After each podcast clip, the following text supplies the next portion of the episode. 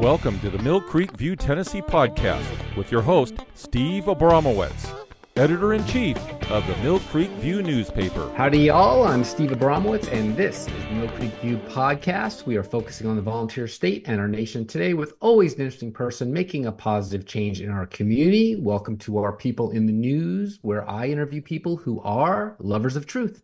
Today, we are talking with Robby Starbuck. Robby's Cuban family fled communism. He first set his sights on the film and music business despite having very little money and no family connections in the industry. He overcame and built one of the most successful production companies in the entertainment business while never taking a business loan or partner. Robby went on to direct Oscar winning actors and some of the biggest stars in the history of music. As a proud father of three, Robby sees being a father and husband as his greatest blessings in life. His wife, Landon Starbuck, is the founder of the nonprofit Freedom Forever that combats the exploitation of children, episode 71. Check that out. They are the co producers, and he is the director of the new film, The War on Children, a feature length documentary about the left's attempt to sexualize and indoctrinate children, out now and boosted by Elon Musk of X.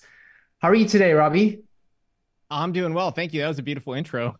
Oh, thank you. I had to abbreviate it because I know we're short for time. Uh, did you treat Landon to a good Valentine's Day last night? Yes, yeah, we had a great time. Uh, me and my son uh, ended up making her chocolate strawberries too at the end. So th- there's still a little bit of Valentine's left because she hasn't eaten those yet. So she'll she'll she'll get some of that today. But yeah, we had a great day with our kids. Very romantic, beautiful family of yours. Uh, that was 112 episodes ago. What took you so long? you know, it's crazy. Everything going on. We're constantly fighting. I pretty much tried to avoid doing uh, any any media except for like right when we're done with a project and then I'll do like a bunch of it at once and then I shut it off again for a while and then we'll do a bunch at once and then shut it off again cuz during those interims like for 6 months I was just singularly focused on this documentary. That was all I was doing was making sure that the research was perfect, it was unassailable by the left. They couldn't go after any of the facts or studies or anything that we include in it and you know so it, it takes a lot of uh it takes a lot of focus especially when you also have a farm. You know we've got cows and chickens and children and it's a lot of stuff you know. I do i do it all myself with my wife and kids so it's like there's there's a lot you know. There's a lot yeah. going on. Well this time strawberry chocolate last time i think was a cow. So you've got a little bit more conservative i guess. Uh, you and yes. i shared a table at the afp dinner so i know you're an activist so let's get into it. I watched your new movie on twitter I think over a million other people have watched it by now too. Congratulations. Very powerful. The War on Children. Uh, I think it's free until Sunday for folks. Tell us about it and, and sell the sizzle so everyone goes and watches it. Uh, parents absolutely need to see it. Yeah, it's incredible. Our trailer's over 30 million views now. And uh, since we just made it free, in the past two days, uh, one and a half million people have watched it now. So it's incredible. Uh, you know, the reaction, we, we knew a lot of people would want to see this. We did not expect it to be this reaction that we've gotten. Uh, it's definitely just been a God thing, you know, because you can make a great film, but a lot of stuff has to happen that is unexpected. Like we didn't expect Elon Musk to go and share the film. Um, that was incredible. And we've had, you know, I just actually saw in the news right before we got on a commissioner in Michigan some far left activists had shown up and wanted to, you know, derail the commission meeting about all these far left things that they wanted, which includes, you know, they support the transitioning of kids and things along those lines and the sexualization of them. And so this commissioner, he made a homemade sign that says the war on children.com, put it on his laptop and held it up during the entire meeting.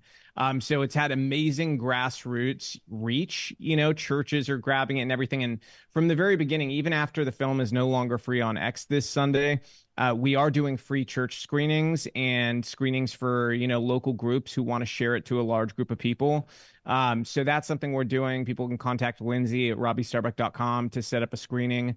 But in terms of the actual film, you know, nobody had done this overarching look at the war on children where you look at every issue. You know, there's been some micro you know coverage of a specific issue like let's look at the libraries or let's look at the transgender issue or let's look at you know the indoctrination in schools we did it all and we connected the pieces of the people behind it, the corporations behind it, the so-called nonprofits that are really far left activists behind it, and how they all intersect, how they all connect, and how this broader war on children is meant to usher in a new era of a modern form of communism. And then also how do we stop it? You know, it's not just rage entertainment or infotainment. This is a roadmap to how do we change and there's a companion piece to the documentary, which is if you go to freedomforever.us, you sign up for the email list, they will email you a parenting revolution manual, is what we're calling it. And it has really just an incredible collection of all of the things somebody can do to fight this war and to protect the next generation of kids. Awesome. Yeah. Um, the medium of film is probably the best uh, venue to do this. You, Dinesh D'Souza, OMG now with O'Keefe. You're doing a great job. Um, you interview a woman in the movie. Uh, yes, I know what a woman is. Uh, she's on around the two hour and 13 minute mark named Kelly Paul. Uh, eighth and 12th graders, totally depressed, things taken away like hope and faith. She said the kids worship wokeness. What did she mean by that? And the reason I, I pull that out of the whole movie is I think it is really the overarching umbrella theme of the movie. Um, what did she mean by worship wokeness? Yeah, so that's Senator Rand Paul's wife. Uh, he's obviously also in the film, but Kelly is an amazing writer in her own right. She was an author for The Case Against Socialism. Um, and what she's talking about is that essentially, it's actually something I've written an article about for the Federalist is that wokeness is a religion. Make no mistake about it. The left uh, is essentially godless at this point, and they've replaced God with wokeness as their religion. If you don't believe me, I mean, just look at that article, look it up. The Federalist, Robby Starbuck, woke religion um, and it'll break down for you. There's penance involved. There's you know the the church going and kicking people out if they don't adhere to the strict set of principles. There's that their form of worship at these rallies and things like that. It all it all really is a religion but uh, what does a religion try to do? They try to evangelize they try to grow their religion and that's exactly what wokeness is doing through the schools which are essentially you know a place for the woke missionaries to reach out to these children and try to bring them into the woke church. So that's that's what we're seeing in practice and you know if you really break it down to like the you know singular level of of one of the most dangerous things. It is that this has turned into a religion and so you've got these radicalized adults who will stop at nothing and they will look the other way at absolute horrors to be able to grow this religion of theirs. And uh, you know i think that's it's a really dangerous path when you look back at history. The times that people are willing to do that they don't tend to turn out really well. No uh, she also said something that I say a lot on this show and, and disturbs me greatly quote, medicalized for a lifetime, end quote, as enslaved to big pharma. Uh, I read the Pfizer PAC report every quarter and see about 99% of politicians funded by Pfizer. The 1%, not probably not disclosed in a Swiss bank account. Um, you know, a kid, not 99%, but it's a lot of Dems and Republicans, totally bipartisan, pharma and big tech and kids. You had Rand Paul, like you said in your movie, and Tennessee's William Lamberth. Um, anyone else in DC or the state of Tennessee willing to help you fight back on this cause? Is Tennessee doing anything with our Attorney General, for example, that has teeth in it versus the rest of the country or DC?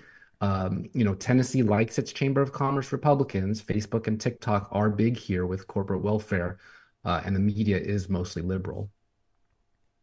Yeah, so um, I would say nationally, tons of support. I mean, uh, legislators from all over the country have reached out and they've asked for our help with bills, whether it be from, you know, the banning of the sex change mutilation surgeries and hormones that are really destructive lifetime. Like you said, it's to medicalize these kids for a lifetime and make them permanent patients of the big pharma complex.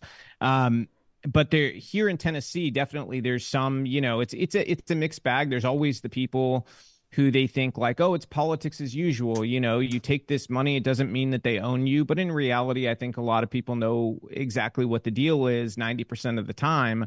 You know, for myself, even when I ran for office, there really wasn't a ton of pushback until and this is this is something really interesting. I tell people they're always like, Can you pinpoint when people had a problem with you? And um, you know, there was really not a lot of pushback against me running until I was leading in polls and I declined big pharmaceutical money and all of the medical PACs. You know, Nashville is the healthcare capital of the country. That was, in uh, the words of uh, a lot of different people, a very stupid thing to do.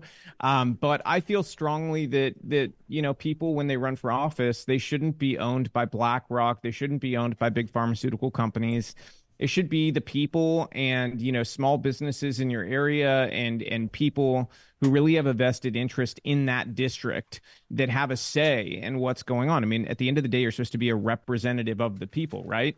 And so you know, I think that there's there's way too much influence by these big pharmaceutical companies. I think COVID made that very clear in what they were allowed to get away with. And it's something that we, the people, have to do a better job. You know, if we have a problem with our representation, it's really on us. We have to do a better job. We have to be better about researching who we're voting for, why we're voting for them, what they're doing, what are their money ties, you know, what what money are they taking while they're in office, what PACs are really, you know, getting behind them. I think all of that does matter. And and you've got to really look hard at it because at the end of the day, you know, uh, look at that Sam Bankman Fried, you know, who was basically a scam artist and was buying politicians. He bought people on the left and right, and how many of them have returned the money? Well, almost none of them have. Okay, and and that should tell people something. You know, oftentimes they'll pretend they don't know they're getting this money, but let me tell you, they know where they're getting this money. Yeah, I don't think we'll be seeing your show on Disney Plus or Netflix anytime soon, but that's that's their loss, not yours. Um, you and I chose Tennessee for our girls because it was the reddest of red states. Uh, we love the American dream that's still alive here, but all 95 counties in Tennessee are experiencing trafficking. Is something unique in Tennessee that makes it particularly vulnerable to our kids? Well, what's unique is, you know, I don't know that it's totally unique to Tennessee, but it is definitely a driver of why we see trafficking as as a big problem here. Is we have a lot of interstate here. You know, it goes through the entire state. You have to go through Tennessee pretty much to get through all the major trucking routes um, if you're going to go across this part of the country.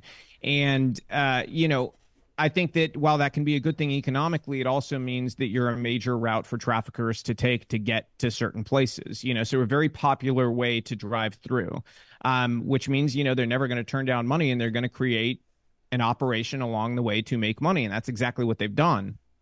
On a statewide level, you know what does concern me is um, there has been some wokeness from certain members of the Knoxville area TBI where the wokeness has prevented them from doing good.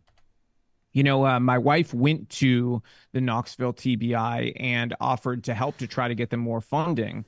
On, the Tennessee Bureau of um, Investigations, everybody. Yes, and and I don't want to bastardize the whole org because there's some amazing TBI agents and things like that. I'm just telling a specific story.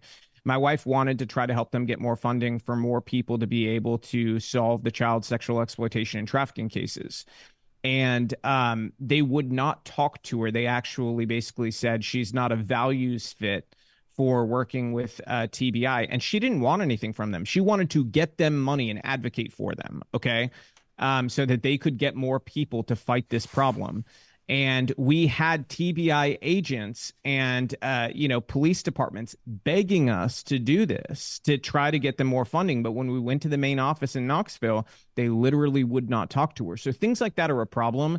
Trafficking should not be politicized in that way. It should be you know, hey, whoever can help, whoever can can get even one vote on getting something to happen that will improve this situation, we need to work together. I don't care who you are. I really don't. You could be a total commie AOC Bernie Sanders person. I will work with anybody to to stop this if they are correct in that one area. So as long as you're on the right page in that one area, I will work with you. And unfortunately, the Knoxville TBI office didn't have that same, uh, you know, sort of value standard for for fixing this problem. That's there terrible. are a lot of good people working on this, though. I know in Williamson County, our sheriff Dusty Rhoades, he is he's cared about this, and um, you know, I just talked with Mark Elrod, who's running for sheriff here. He cares about this and making sure that we ramp up and and ensure that we do everything we can to stop this type of thing. So. I think we've got great people, and you know, there's there's some people who choose to politicize things, and uh, you know that's that's really unfortunate. But we've gotten a lot of great bills done. You know one of the ones going through right now not specific to trafficking but uh, william lamberth i've been advocating for a long time that we need the death penalty for child rapists. And uh, lamberth introduced that bill. He's a good friend of ours and he's been great helped us in a lot of a lot of different ways do child protection stuff and this bill, I think, will get passed during this session. And I think we'll make that the law of the land in Tennessee so that judges can hand that sentence down of death for uh, these these absolutely evil individuals who rape children. Amazing. If we have both uh, illegal for an abortion and illegal to rape a child uh, with the death penalty, um, Tennessee is going a long way to being the best in the nation for child protection services. Um, I got about three minutes left for you. Um, I just wanted to really ask, if you don't mind, Mark Green, he announced he wasn't running for reelection yesterday uh, to Congress. He's chairman of the Homeland Security. Um, any interest in running again, like you tried and they wouldn't let you uh, two years ago in District Five? And uh, what's next for you and the movie? Um, you know, uh, another movie making or more activism? What's going on? So that that is a very interesting uh quite I just found out about this last night, okay, that Mark was retiring. A bunch of people seem to think I had like some heads up on this. I had no idea that he was retiring, and to be perfectly honest with you, the most candid answer I can give is I've been making a movie, releasing a movie now, and I literally have not thought about anything like this in that regard in any sort of serious way. Um the question is I mean, really the question shouldn't even be, you know, is is is it a situation where I, I would run? Um, I think it's very flattering that people um, in District Seven, um, so many of them have reached out about me running. I think it's it's really fantastic. I mean, it it feels like a good validation of all the work we've been doing. However, you know, I mean, there's a lot of variables to consider, and um, you know, would they? Would I be allowed to be on the ballot? That's another question. I, I really can't even ask that answer that question because um, you know, when my case went to the Supreme Court of Tennessee during the last time that this went around, um, a very vague decision was made that essentially, you know, for any reason, they could decide that they don't want you on the ballot, and for any reason, they could pull you. So, you know, um, I think that's the real question. Would I be even allowed to be on a ballot. You know, I, I don't, I can't answer that myself. So, okay. well, I think it's worth. The shortest answer is I haven't really thought about it seriously yet because the movie's been, you know, right in front of me. That's the focus right this second. But there's there's time to think about it, and we'll see. Not a lot of time, then I hope you try because it's worth trying. Um, especially for other folks who really. It's not fair to say, okay, well, it's this bona fide Republican. You have to been here for a hundred years and paid fifty bucks a year for ever to be on the ballot. It shouldn't be that way. So if you can bust that, so that's that's that's actually a funny thing. That's not even what happened to me. A lot of people think that that's what happened. I had lived here beyond the three years. That law they passed didn't affect me at all. Um, that's why we won the state court case where we were initially, I was initially put back on the ballot. Um, that part wasn't true. I had the most vouching letters in uh, in history, you know, here for that type of situation. I had vouching letters from all over the place, from the majority of the counties in the district, and um, so on and so forth. So I had met all of the standards. Um, that's why they had to appeal to the Supreme Court of Tennessee, which is a court where it's political appointments. Um, and you know they made their decision that parties can do whatever they want to do and so you know i respect the supreme court made their decision and that's where they stand on it unless a federal court chimes in and overrules that that's that's sort of the law of the land. So um, that's that's that's where we're at with it. You know. All right. All right. Well, keep. I'll, I'll be supporting you if you decide to fight. Um, it is 20 minutes after, but I just want to let you have a chance to tell everybody where they can follow you on social media, see your movie, anything else you want to promote, um, and then I'll have to let you go. Unfortunately. Absolutely. Follow at Robby Starbuck, and uh, that's on every platform or on Facebook. It's slash Robby Starbuck TN, and you can see the movie at thewaronchildren.com. And thanks for having awesome. me on. I appreciate it. My wife loved being on with you guys. Oh, great. I'd love to get you both on one time, maybe live. Uh, but thanks again for coming. Thank you. Appreciate it.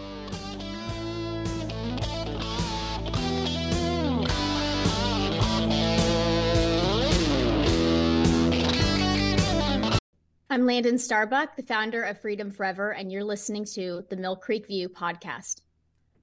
I don't understand.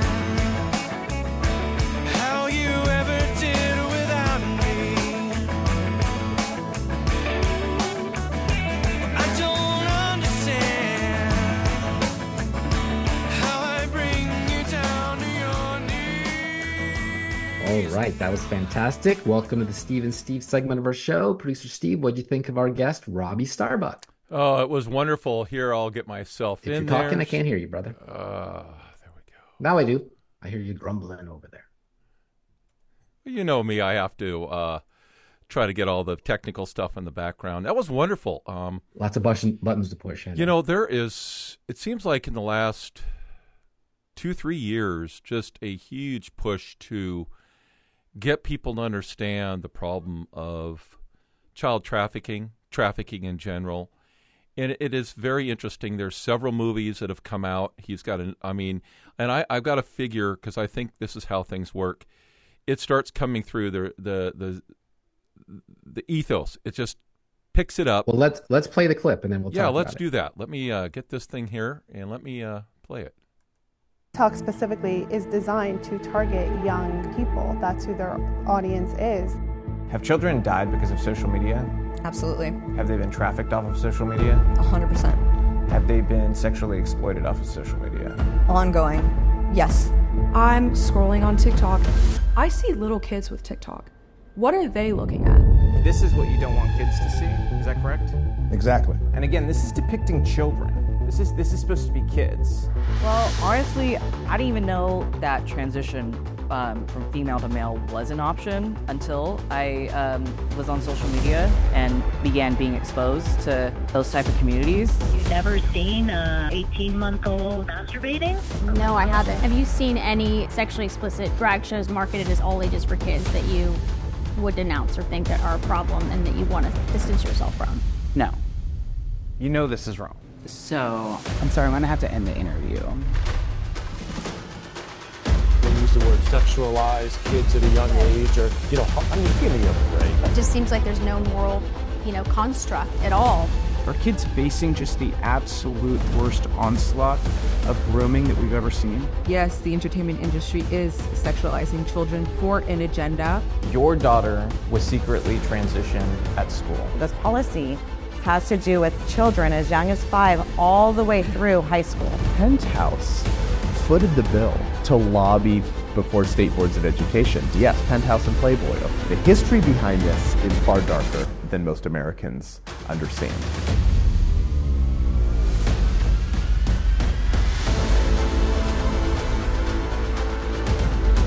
You think the big tech companies at this point are essentially aiding and abetting human traffickers and people who are working to exploit children? Absolutely. If you don't want to hear it in a school board meeting, why should children be able to check it out of the school system? There is misinformation presented that somehow that we're doing surgery on minors or even children, and that simply is not true. How old were you when they gave you a double mastectomy? It was a month after my 13th birthday. Ultimately, we're going to talk about are they going to give the counselors going to give them medication there at school without their parents' permission? I mean, I think we're leading towards an absurd and horrific time. Well, first of all, we weren't forewarned we would be sharing a locker room. We had no idea. I turn around, a six foot four, 22 year old man, fully intact with an exposing male genitalia. This ideology is killing our kid. Do you think more people need to speak up to protect kids like your daughter? Yes, I do. Well, I think from heaven she can see how hard you fought for her. Do you feel like this is a war on children? I know it's a war on children.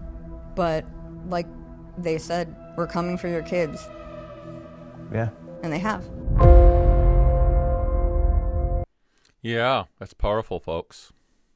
Yeah, Instagram's the biggest platform for trafficking. We've had a lot of guests on that are in that movie, a lot of Steven Steves dedicated to that. Riley Gaines, John Amanchukwu, way back in the beginning, Landon Starbuck, of course, now Robby.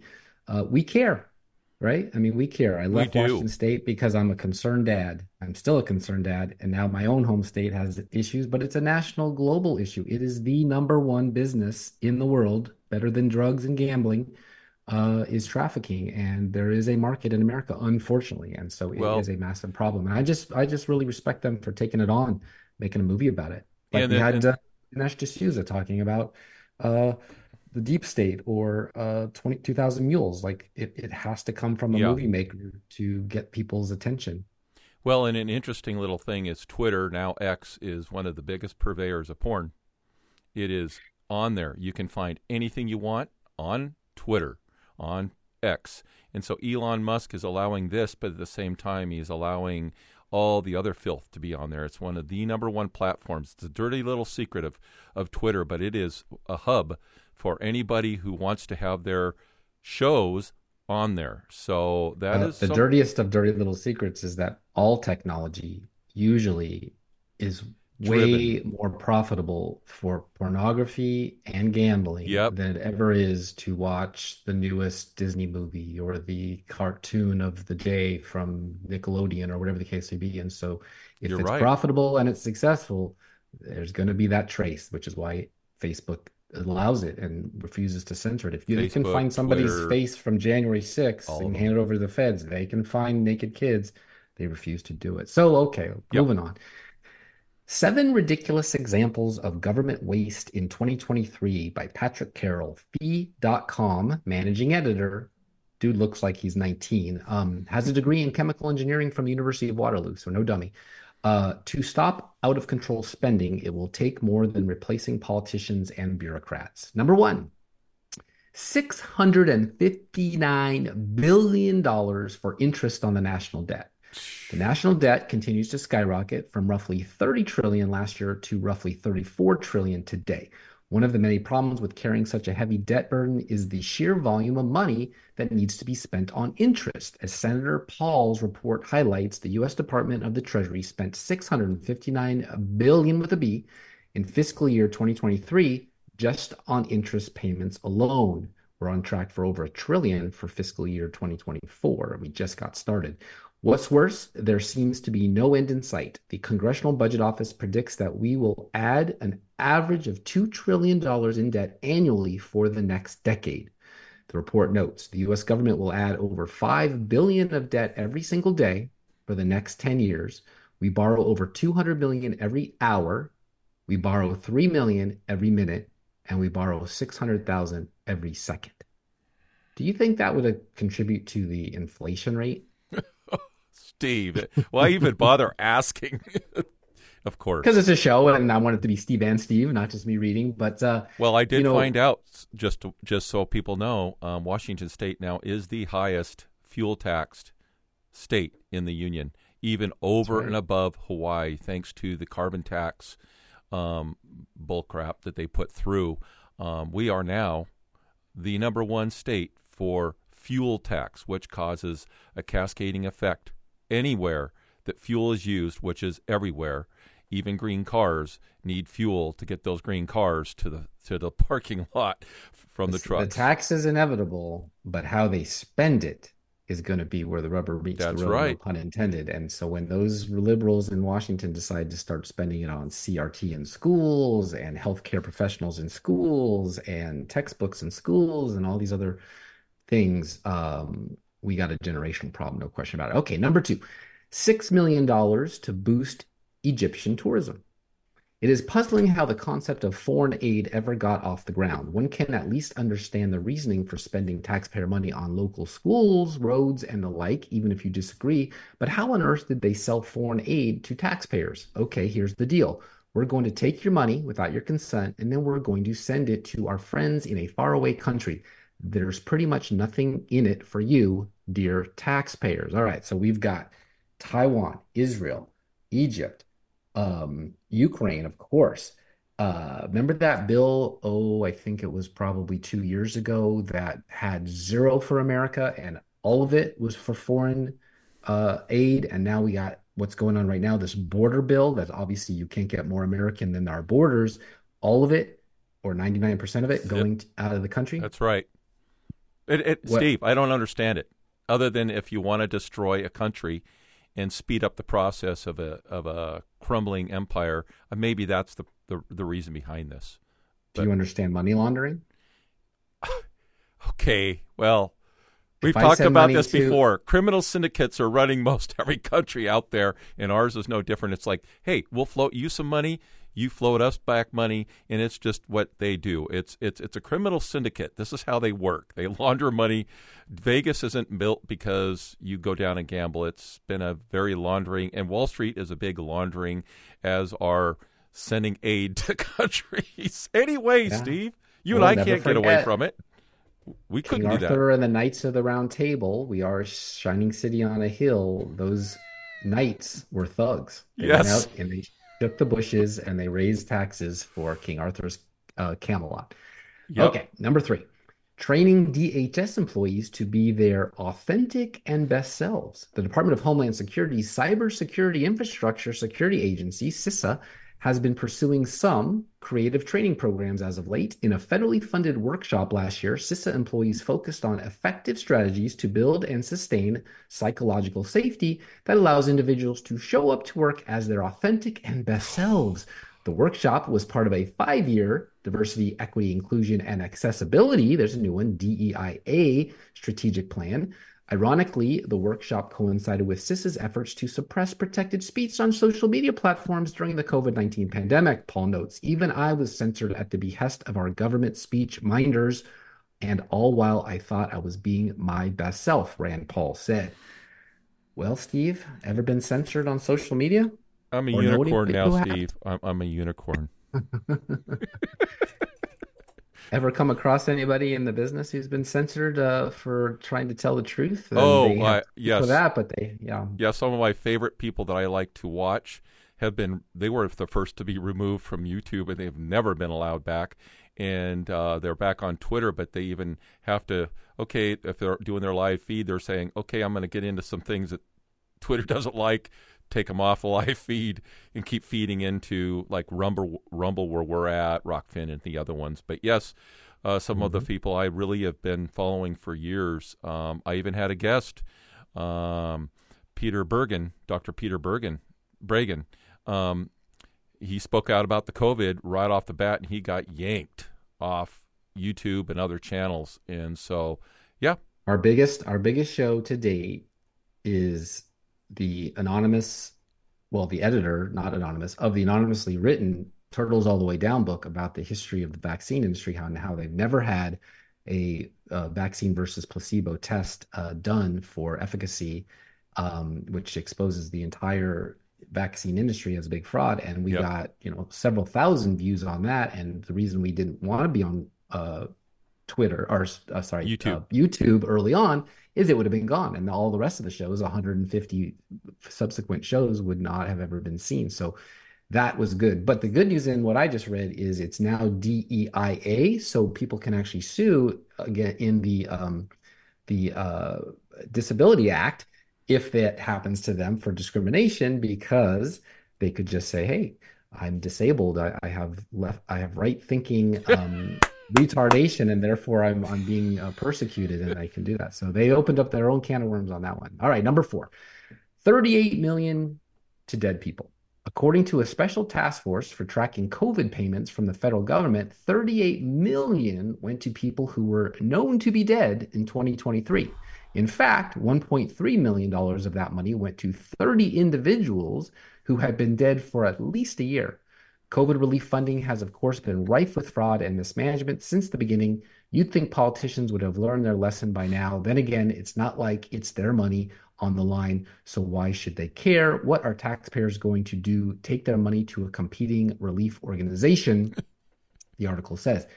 Uh, Steve, you remember a little story out of Seattle about the disability funds and how much money was lost to a phishing scam from a Nigerian prince?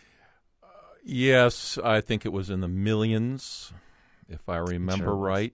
And also, my wife sent me some bulletin that came through, I don't know, one of the watch groups that $350 million has been misplaced in Washington state under the COVID uh, money that came from the feds.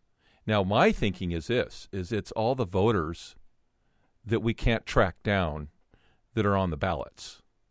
You do Very know that we have a lot of lot of voters that vote that aren't at those addresses, and maybe those same people are getting the money, Steve. So now we know where the money's going. Well, It- didn't Bob Ferguson, the attorney general running for governor, just send a bunch of checks out for uh, some kind of tuna uh, settlement of some sort, but it all went off voter rolls to people who have been dead. So part of this 38 million is the same exact people. Yes. Took, yeah. It's a scam. it is a scam. It it's is a scam. scam. All right. Next one. You're going to love this one. $8,395 for a lobster tank. The Department of Defense pays for a lot of tanks, but an eight thousand three hundred ninety-five lobster tank probably isn't what taxpayers have in mind when they picture a tank expenditure. Yet this is exactly what was purchased last year by the DoD, presumably to improve the diet of military personnel. What's concerning about this purchase is not so much the dollar figure itself, but what is represented. No doubt Countless other purchases like this take place every day in the military, and all those luxuries really add up. Did you know that most of the military spending that has gone to aid Ukraine in their fight against Russia is unaccounted for? Steve, these are questions. Are these a trick question? Um, am I supposed to? Of course say, they are. Never yeah. ask a question you don't know. So, so you to, remember you know? the the TV show Mash? Yeah. And that how Klinger was really good, and uh, Corporal O'Reilly was really good about mm, finding things that needed to be brought to the uh, Mash unit. They could just work their way around, and how generals would get.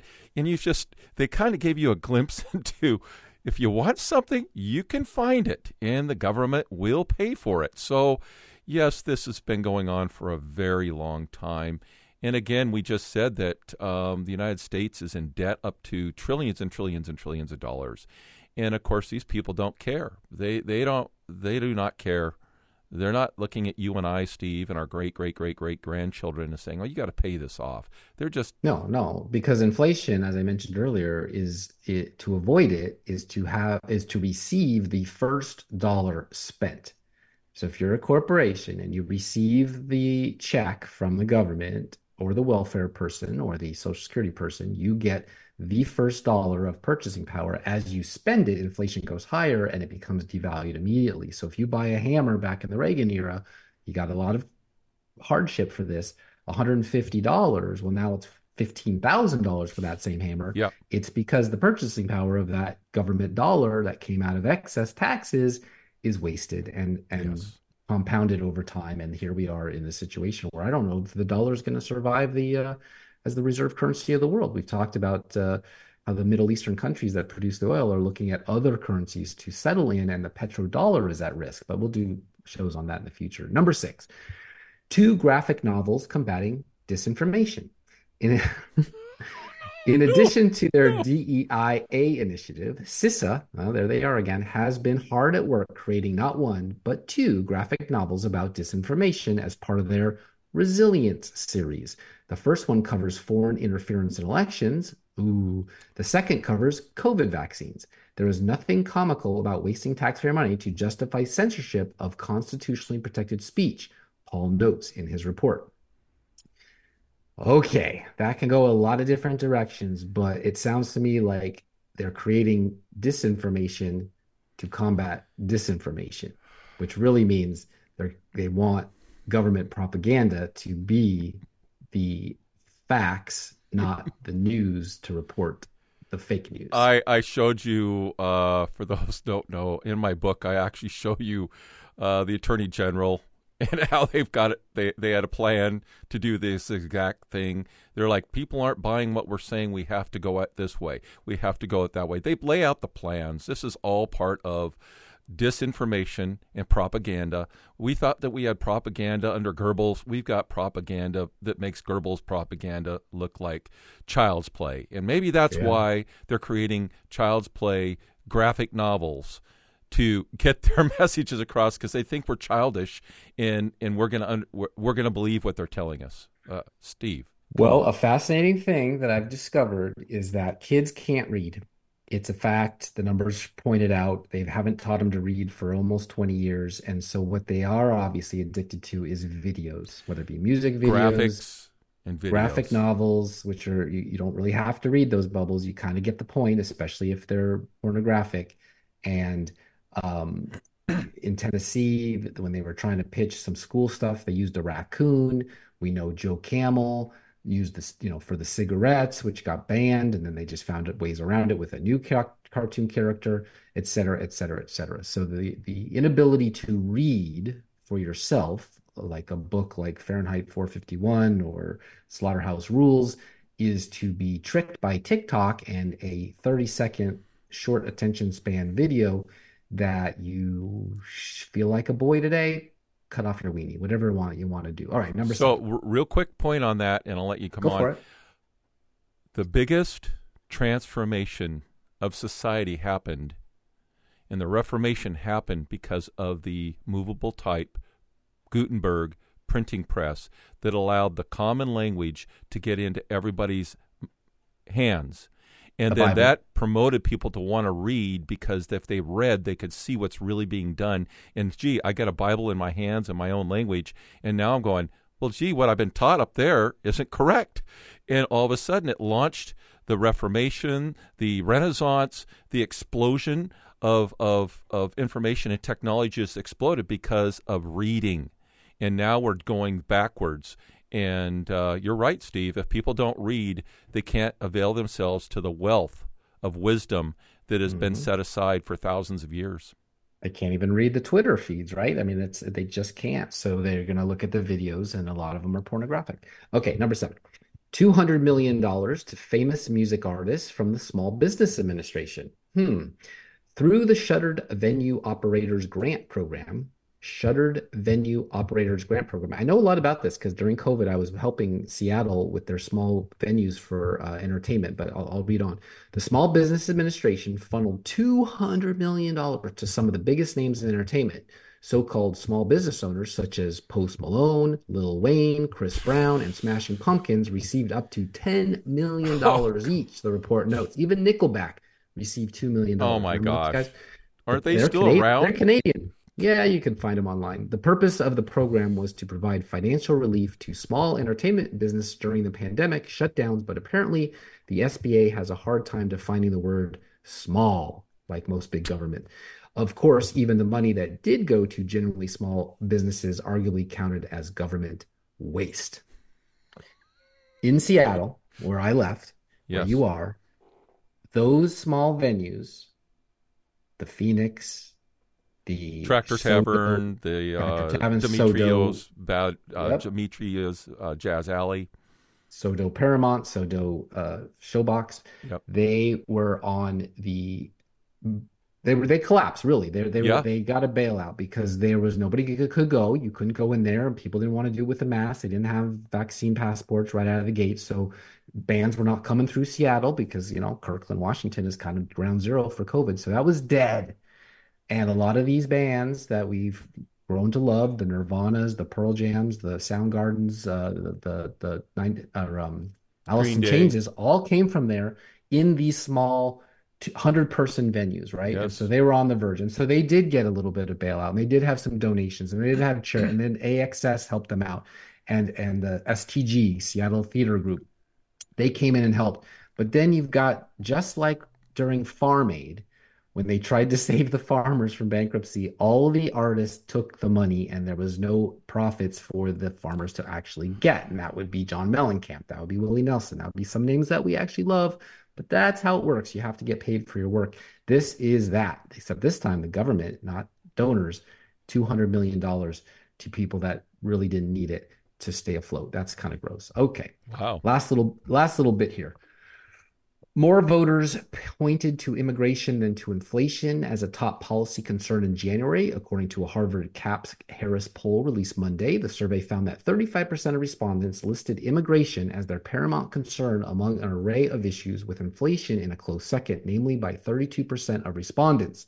Immigration skyrocketed as an issue, jumping seven percentage points in the list compared to the previous month's poll.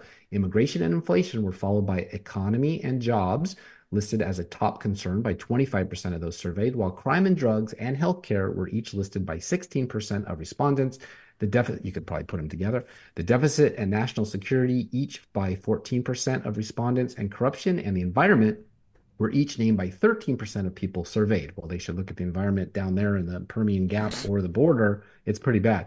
Broad majorities of Republicans and independents, 85% and 71% respectively, want to see tougher border enforcement, but Democrats are split at 50 50 on whether they'd like to see that. Hmm, wonder why. Well, you hey, even if you have immigrants are voting for Democrats? even if you have fifty percent, maybe that's a wake up call. I wonder what it was like, let's say five years ago, if you had asked the average Democrat, they may have said, "Oh, we don't care." I think things have maybe moving in the other direction. You might have to go back and do a, a, a deep dig and find out what did people think about our borders five years ago. I mean, people on bo- both sides of the fence, Steve, have been seeing. Look, I just had a, a situation at my local gym. There was a young guy. He was just taking a bunch of paper towels out of the thing, and this older guy that's even older than me was saying, "Hey, hey, hey, hey, what are you doing? What are you doing?" And the guy is sitting there F off, F off, F off. And he had like a mask. And I'm like, I could tell he's from Africa. I mean, he's like, I could tell the guy is here as a new immigrant.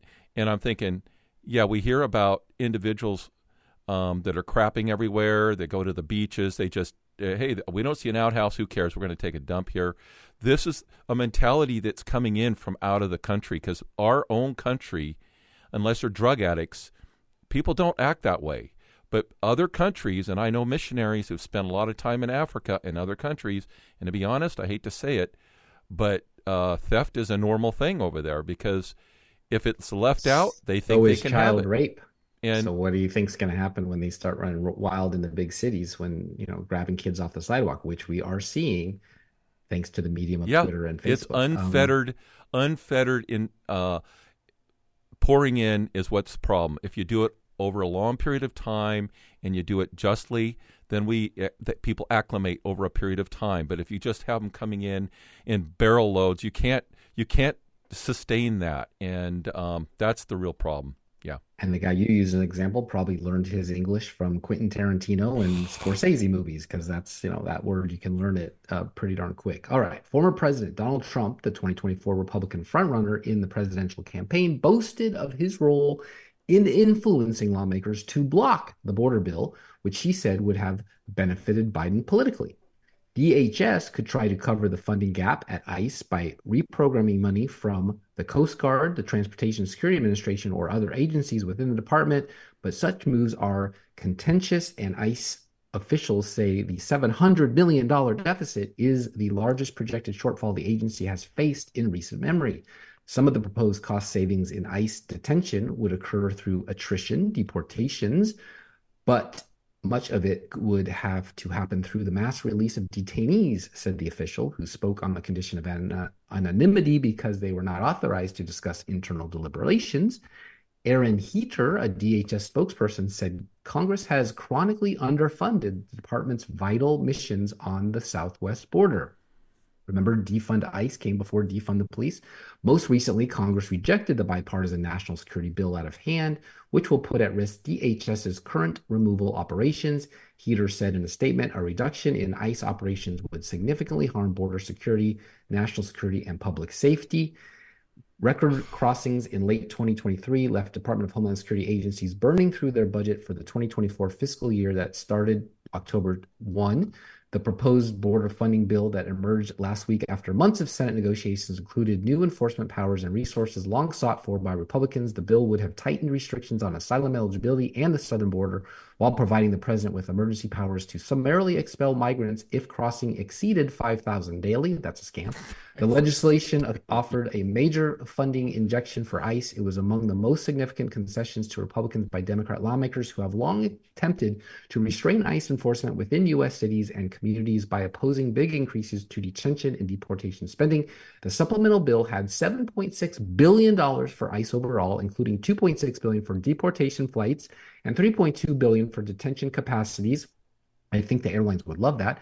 Money that would have boosted capacity by thousands of beds per day. The agency has contacted in agreements with scores of local and county jails across the United States where it can place detainees for weeks, months, or sometimes longer as they await a court ruling or face deportation. About half of ICE's 8.5 billion annual budget is used for detention and deportation operations. Arrests by ICE resulting in deportations have fallen from about 80,000 per year under Trump to roughly 35,000 per year during Biden's first three years, according to the Office of Homeland Security statistics. Most of the detainees in ICE custody are not immigrants arrested in U.S. cities for crimes, but recent arrivals taken into custody along the Mexico border, ICE statistics show. Of the 38,500 detainees who were in ICE detention at the end of January, 72% were transferred by U.S. Customs and Border Protection. A major reduction in ICE detention capacity would be likely to lead to more deportation eligible migrants getting released from U.S. custody along the border, DHS officials said. That would further undermine the Biden administration's strategy of applying consequences, no, especially deportations and returns, they're not doing that, No. to deter migrants who cross illegally and don't qualify for asylum. None of them John Sandweg, who was acting director of ICE under President Barack Obama, said many of the Republican lawmakers voting to impeach Mayorkas have attacked him for releasing border crossers who would be detained. ICE doesn't have the capacity for that, Sandweg said. There are far more demands on ICE right now than the resources available to meet them, he said. ICE is funded at levels so far below what the Republicans want, Sandweg said. You can't have your cake and eat it Steve, Well, I, I, I've got the I got the money for you. It's called "Quit Giving Our Money to Outside Countries." Take those billions that probably, uh, uh, if you take Ukraine, Israel, Egypt, and all the other ones, you're probably talking fifty billion dollars, and now you've got your answer for money. There is no reason that we don't. We have money. It's where you allocate it. We And can see nice that. recap of what I just did. All right, Yep. let's uh, stay tuned for my thoughts of the day.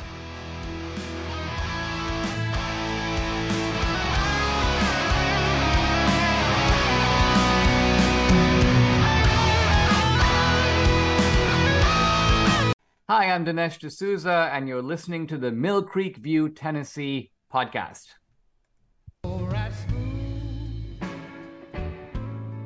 Tennessee whiskey.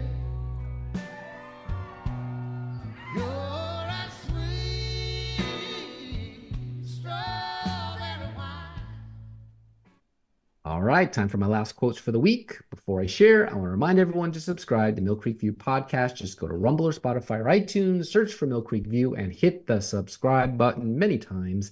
I really hope you like it. And you can join the conversation at Mill Creek View on Twitter and Facebook anytime. The only thing necessary for the triumph of evil is for good men to do nothing. Edmund Burke. I am not what has happened to me. I am what I choose to become. Carl Jung. Hardships often prepare ordinary people for an extraordinary destiny. C.S. Lewis.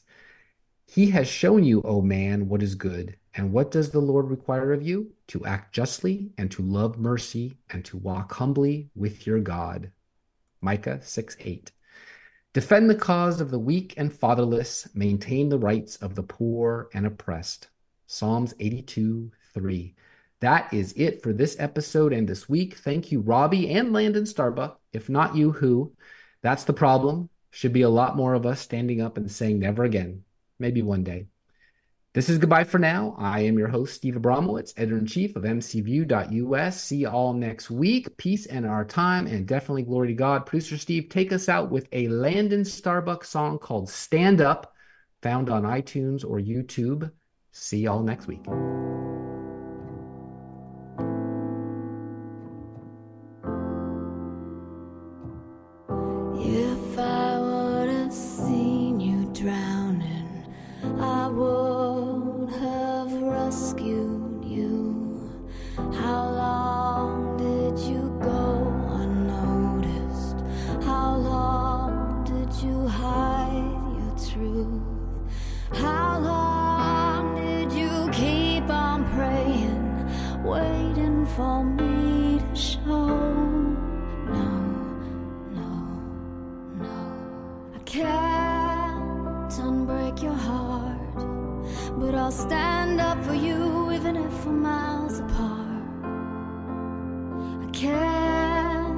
Take away your pain, but I'll keep loving you until you smile